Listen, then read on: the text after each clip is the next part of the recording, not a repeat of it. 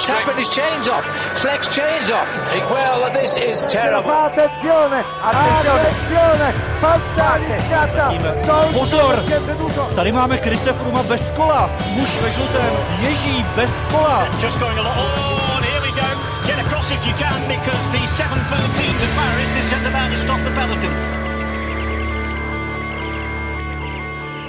Dobrý den a vítejte u nového dílu Velofocus podcastu. Za sebou máme sedmou etapu, kterou ve sprintu vyhrál Jasper Philipsen. No a protože se toho na trati mnoho nestalo, tak jsem vlastně obzvlášť rád, že to můžu dneska přivítat Romanu Barboříkovou z Deníku Sport, která byla přímo na tour v minulých dnech a může nám něco říct o zákulisí a vůbec o tom, jak ve Francii tenhle ten slavný závod probíhá. Takže ahoj Romano, vítám tě tu. Ahoj, děkuji za pozvání. A vítám tu také Sašu Tinkovou, svoji kolegyni z webu ČT Sport.cz. Ahoj Sašo. Ahoj. A od mikrofonu zdraví Vojta Jírovec. No, když uh, řeknu, že to byla poklidná etapa, tak je to možná ještě docela lichotivé označení, ale i takovéhle etapy bych řekl, že patří k Tour de France a třeba i díky nim se pak můžeme dočkat vlastně tak intenzivních dnů, jako byly třeba ty dva předchozí uh, v Pyrenejích ve středu a ve čtvrtek. Uh, jak vy jste vlastně sledovali tuhletu, řekněme, dost ospalou etapu, která ožila až na těch posledních, posledních pěti kilometrech? Romano. tak eh, já se snažím ty, i ty rovinaté etapy sledovat celkem pozorně, protože vždycky jsou tam věci, které tam můžou člověka zaujmout a nikdy nevíte, co se tam může na té trase stát.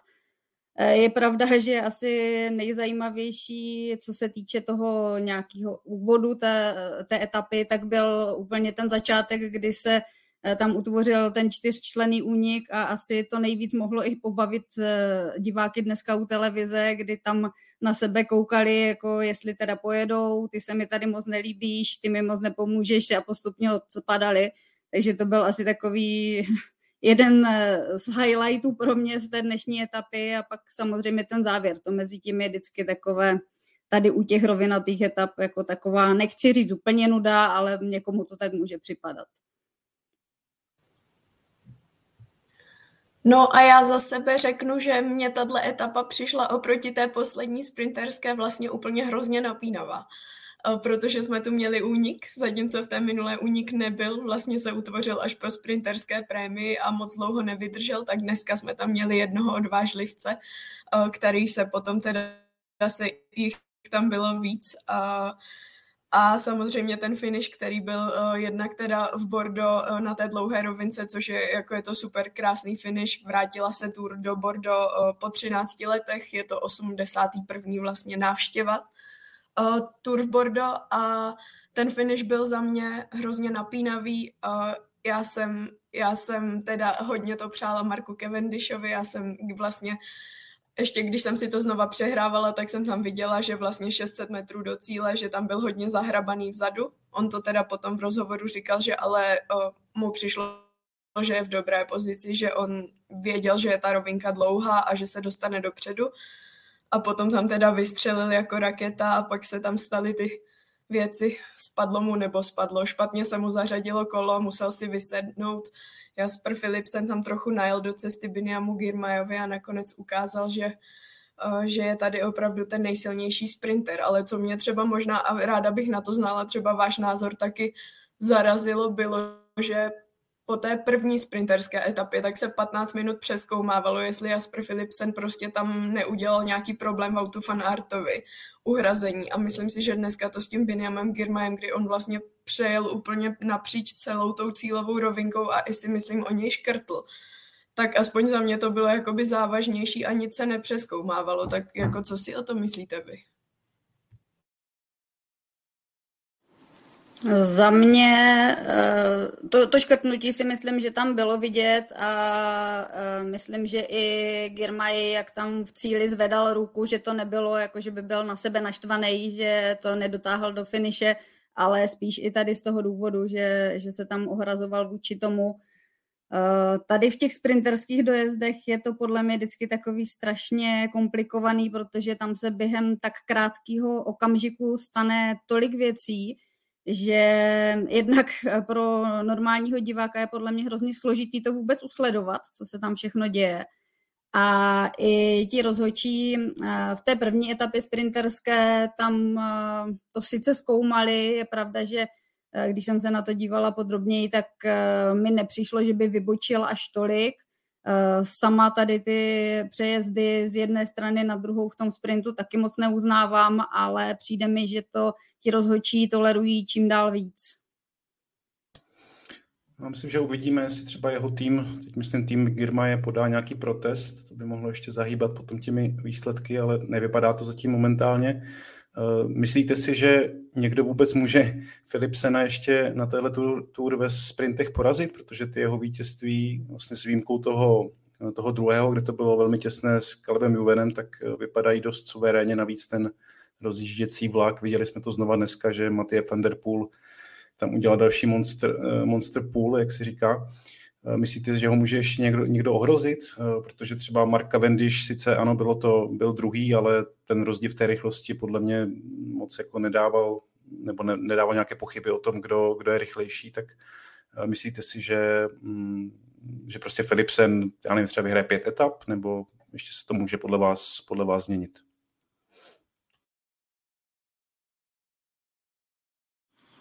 Tak jestli můžu teda předběhnout Sašu, tak eh, já si myslím, že to má rozjetý hodně dobře, eh, ale zase je to prostě Tour de France, je to 21 dní, stát se tam může cokoliv, eh, v horách může mít nějaký těžší den potom, nemusí to přečkat úplně, i když samozřejmě zatím z těch sprinterů v těch horách vypadá nejlíp ale nikdy nevíte, co se může stát. Eh, je pravda, že třeba ze začátku jsem si myslela, že by jeden z těch, kdo by ho mohl ohrožovat, eh, by byl Fabio Jakobsen, který bohužel po tom pádu se obávám, že se ani do konce tour nedá dohromady tolik, aby byl schopný ho ohrožovat.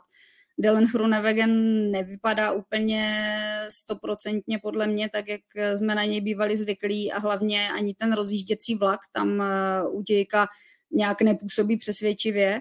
Takže zatím to vypadá, že, eh, pardon, že Philipsen má opravdu nejlepší předpoklady k tomu vyhrát další sprinterské etapy ten rozjížděcí vlak jeho je super, samozřejmě lokomotiva v podobě Vanderpoola, to asi tam nikdo tak silný jezdce nemá, při vší úctě k Merkevovi, který je super rozjížděč.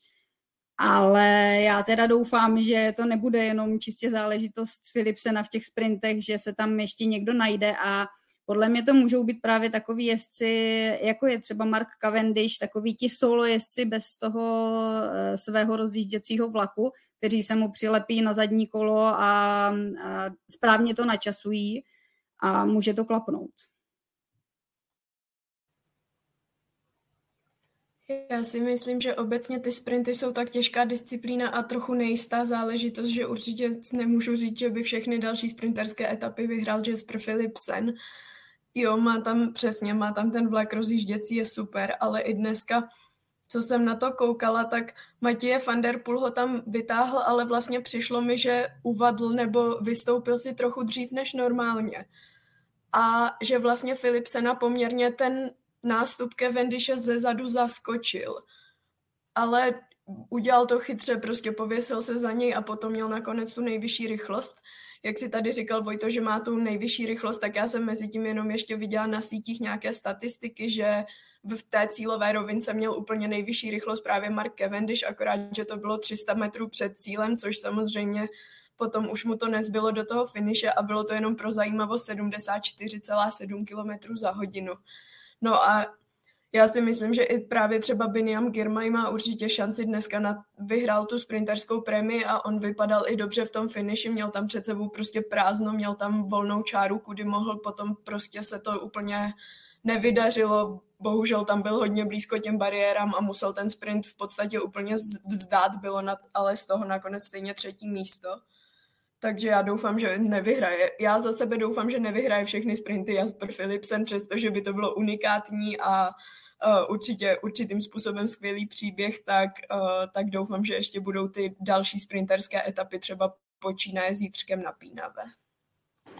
Za mě ještě si myslím, že bude rozhodovat i nějaké takové cyklistické ego Matěje van der Pula, protože on určitě bude chtít taky vyhrát nějaké etapy sám pro sebe, takové ty klasikářské spíš a tam může nechat taky celkem hodně sil, které mu potom můžou chybět do toho rozjíždění. To určitě a v těch nadcházejících etapách v centrálním masivu v příštím týdnu několik takových etap určitě najdeme, takových těch středních, kdyby eh, závodník typu Matěj van der Poel nebo třeba i Wolf van Aert, pokud by nejel na Jonase Vingegaarda, tak mohl uspět.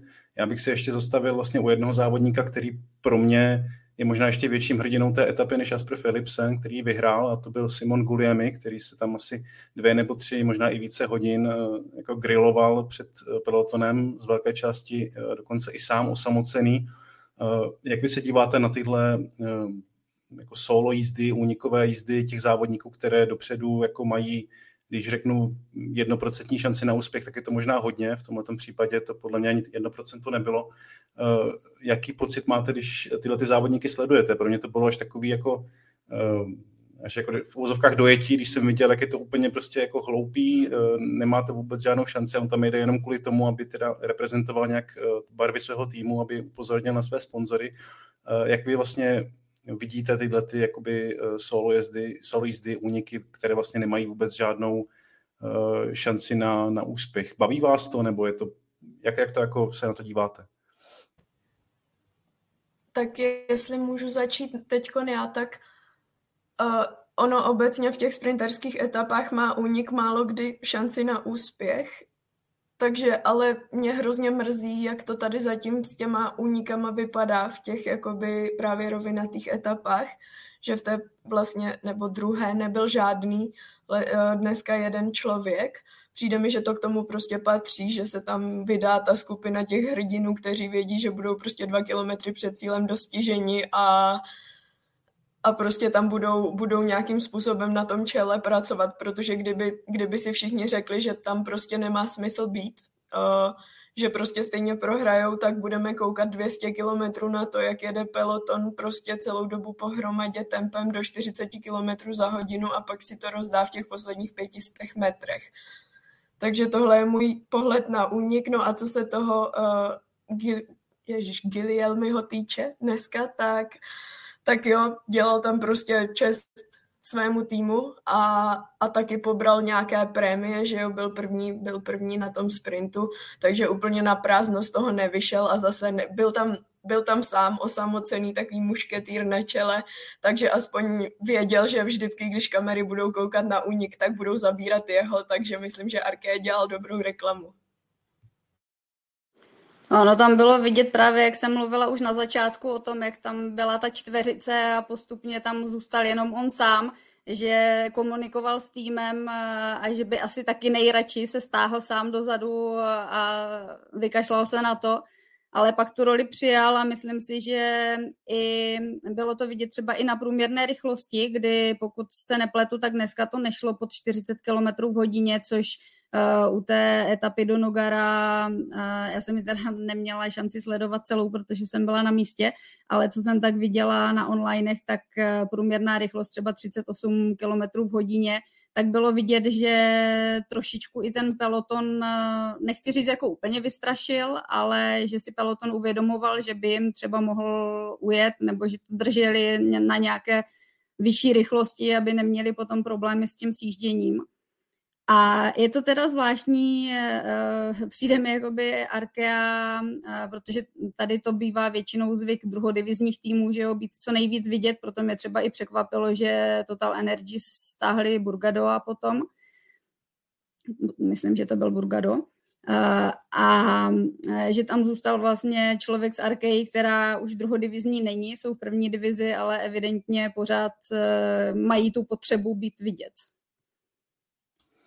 Já musím teda říct, že jsem si Arkej Sansik ještě na letošní tur skoro vůbec nevšiml. Eh, možná Varian Margie v nějaké, eh, v nějaké té baskické etapě, ale jinak to je pro mě dost anonymní tým, tak aspoň teda z, tohle, z tohohle pohledu se jim ta, leto, eh, ta dnešní etapa únik Simona Guliemiho vydařil. No pojďme k tomu, co ty už si trošku nakousla. Ty si vlastně, Romano, byla přímo na Tour de France v těch minulých dnech, tak můžeš vlastně nám a našim posluchačům nějak uh, přiblížit, co jsi tam viděla, jaké třeba byly uh, tvoje úkoly, um, jak si tam vnímala atmosféru a tak dále?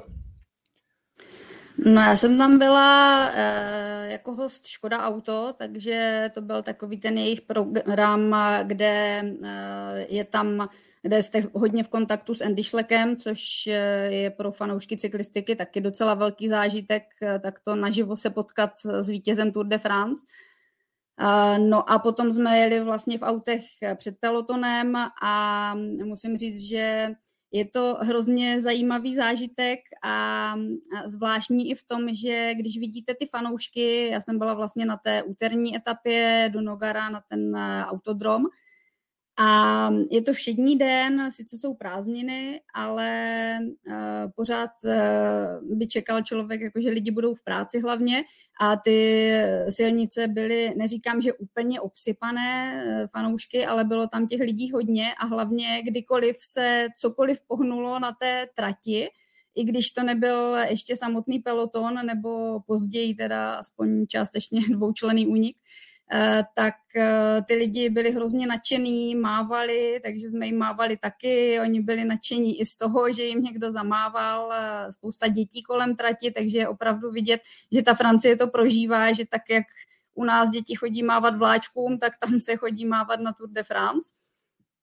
No a potom samotný ten dojezd na, na tom okruhu Eh, pro mě osobně to byl fakt velký zážitek, protože eh, tohle jsem naživo ještě sama nikdy neviděla.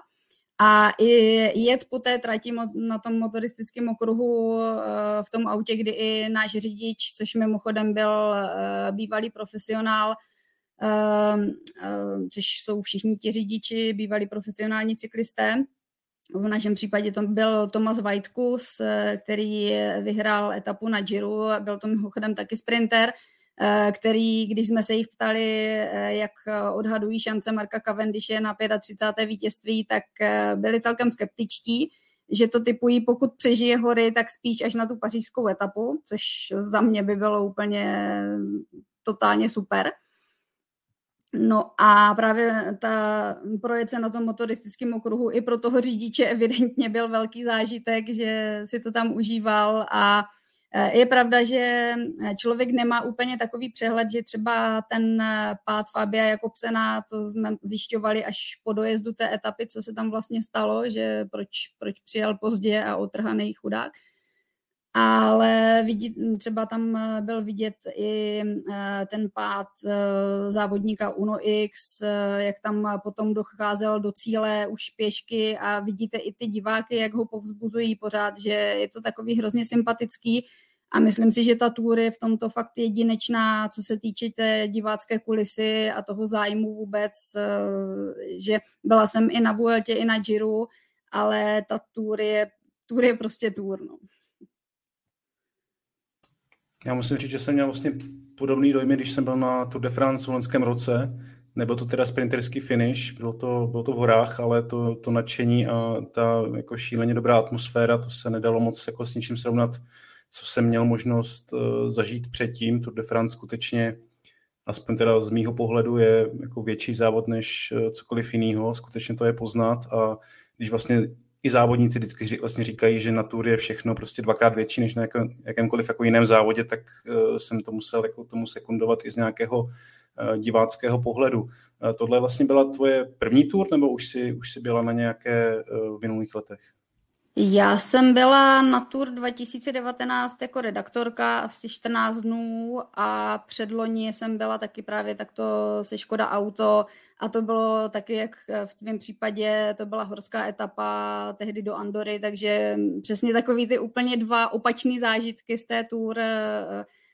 Je teda pravda, že i co se týče těch fanoušků, tak je to trošku jiný, že v těch horách je vidět, jak obklopují ty silnice, jak je to tam úplně obsypaný. Tady samozřejmě by to nebylo ani vhodný, že jo, aby tam ti fanoušci šli na silnici přímo, takže opravdu dva úplně různé zážitky. A co se týče té pracovní zkušenosti, tak eh, v tomto je ta tour eh, přesně tak, jak si říkal, že je to všechno dvakrát větší, tak eh, i z toho novinářského pohledu je, je to poznat, že je to úplně mega akce, to zabezpečení je, je tam super, tiskový střediska jsou ohromný, že jo, protože ten zájem novinářský je, je mnohem větší.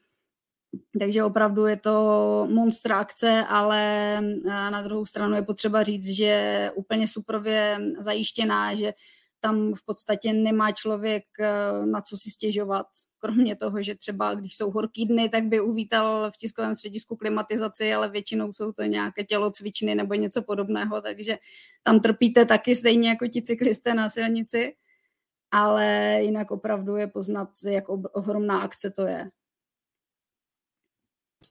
Já se teďka ještě chytnu toho, co jsi říkal úplně na, na konci vlastně toho, jaký tam je jako vedro, nebo jak vysoké teploty tam jsou, protože i dneska jsme vlastně viděli, že uh, ta teplota šla k nějakým 35 stupňům, což uh, pro závodníky, kteří tráví prostě denně pět hodin na kole na té rozpálené silnici, není vůbec nic jednoduchého.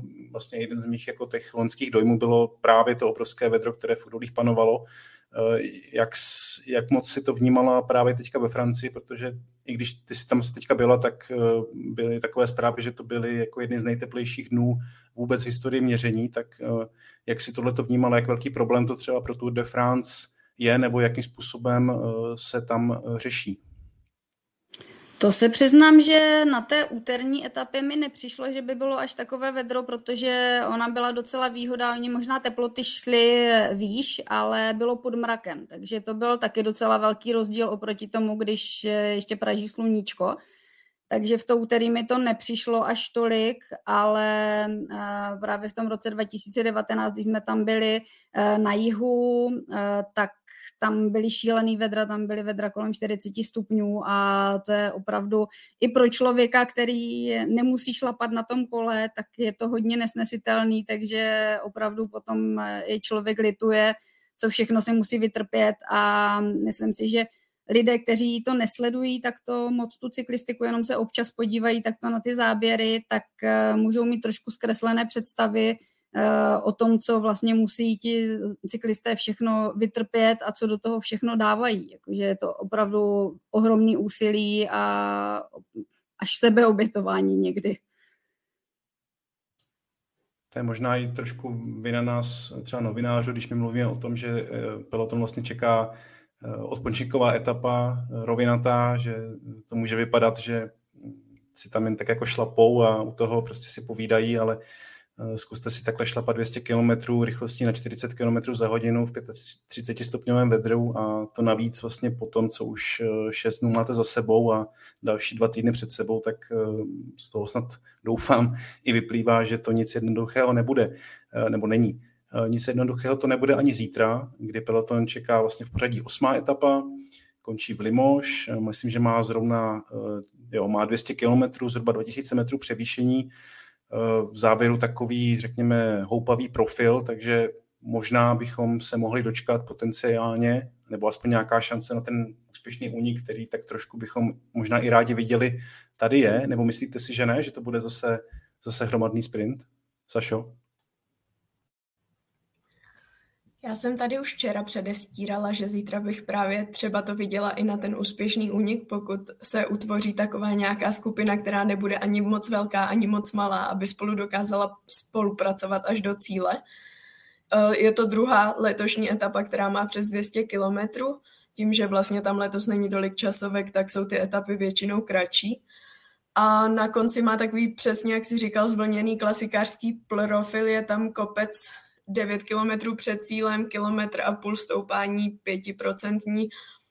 Já si třeba říkám, vidíme tady prostě týden Vauta Fanata se snažit. Včera předvedl úplně heroický výkon, pak to avizoval a dneska to i potvrdil, že si dal odpočinkový den. Vlastně dojel, dneska odpadl z té hlavní skupiny už už prostě před tou cílovou rovinkou a dojel si v pohodě do cíle, tak jsem zvědavá, jestli on právě se bude zítra o něco snažit, jestli třeba se bude o něco snažit i právě třeba Matěje van der Poel, protože tohle mi přijdou jako přesně ten typ jezdců, možná Mats Pedersen, kteří by právě v tom posledním stoupání, které není tolik prudké a je krátké, mohli mít takové zrychlení, aby prostě utrhli zbytek a nějakým způsobem si to dočasovkovali do cíle. Takže to je taky jeden, jedna moje taková predikce na zítra. Já bych tam možná k Saše doplnila ještě i Binyho Grmaje, pro kterého by to mohlo být taky docela dobrý profil a to je za mě je to takový zítřejší favorit, že by nemusel až tak někomu úplně vadit, i když je otázka, co na to řeknou ty sprinterské týmy potom, když by se dostal do úniku, tak to, ale taky bych to viděla právě spíš na tu šanci pro únik, eh, než že by to dojelo zase pohromadě, že je to takový hodně zvlněný ten profil, takže myslím, že ten únik zítra má opravdu velkou šanci. A v hromadném pořadí předpokládám, nečekáte žádnou změnu, to asi přijde až, až v neděli, kdy nás vlastně čeká to slavné skoupání, vyjde dom. Zítra asi by se ještě nic uh, mezi těmi favority měnit nebylo, pokud teda Pogačer třeba nepředvede v závěru nějaký překvapivý nástup, ale to asi, alespoň já bych asi nepředpokládal. Jak vy?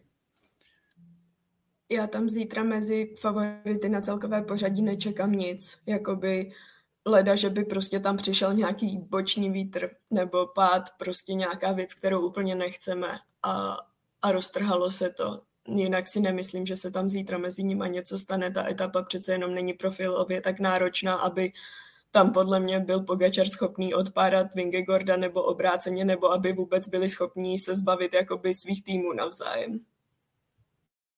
Taky si myslím, že co se týče hlavních favoritů eh, v tom celkovém pořadí, že se nic dít nebude. Možná tam bude chtít třeba někdo eh, smáznout trošku nějakou ztrátu z těch, co jsou třeba mimo desítku a měli za cíl být v top ten tak možná pro ně by to byla taková etapa trošičku na spravení se, si své pozice, ale jinak v celkovém pořadí si myslím, že se nic, nebude, ne, nic dít nebude. Přesně jak říkala Saša, to by opravdu museli nastat nějaké věci, které nechceme, aby nastaly.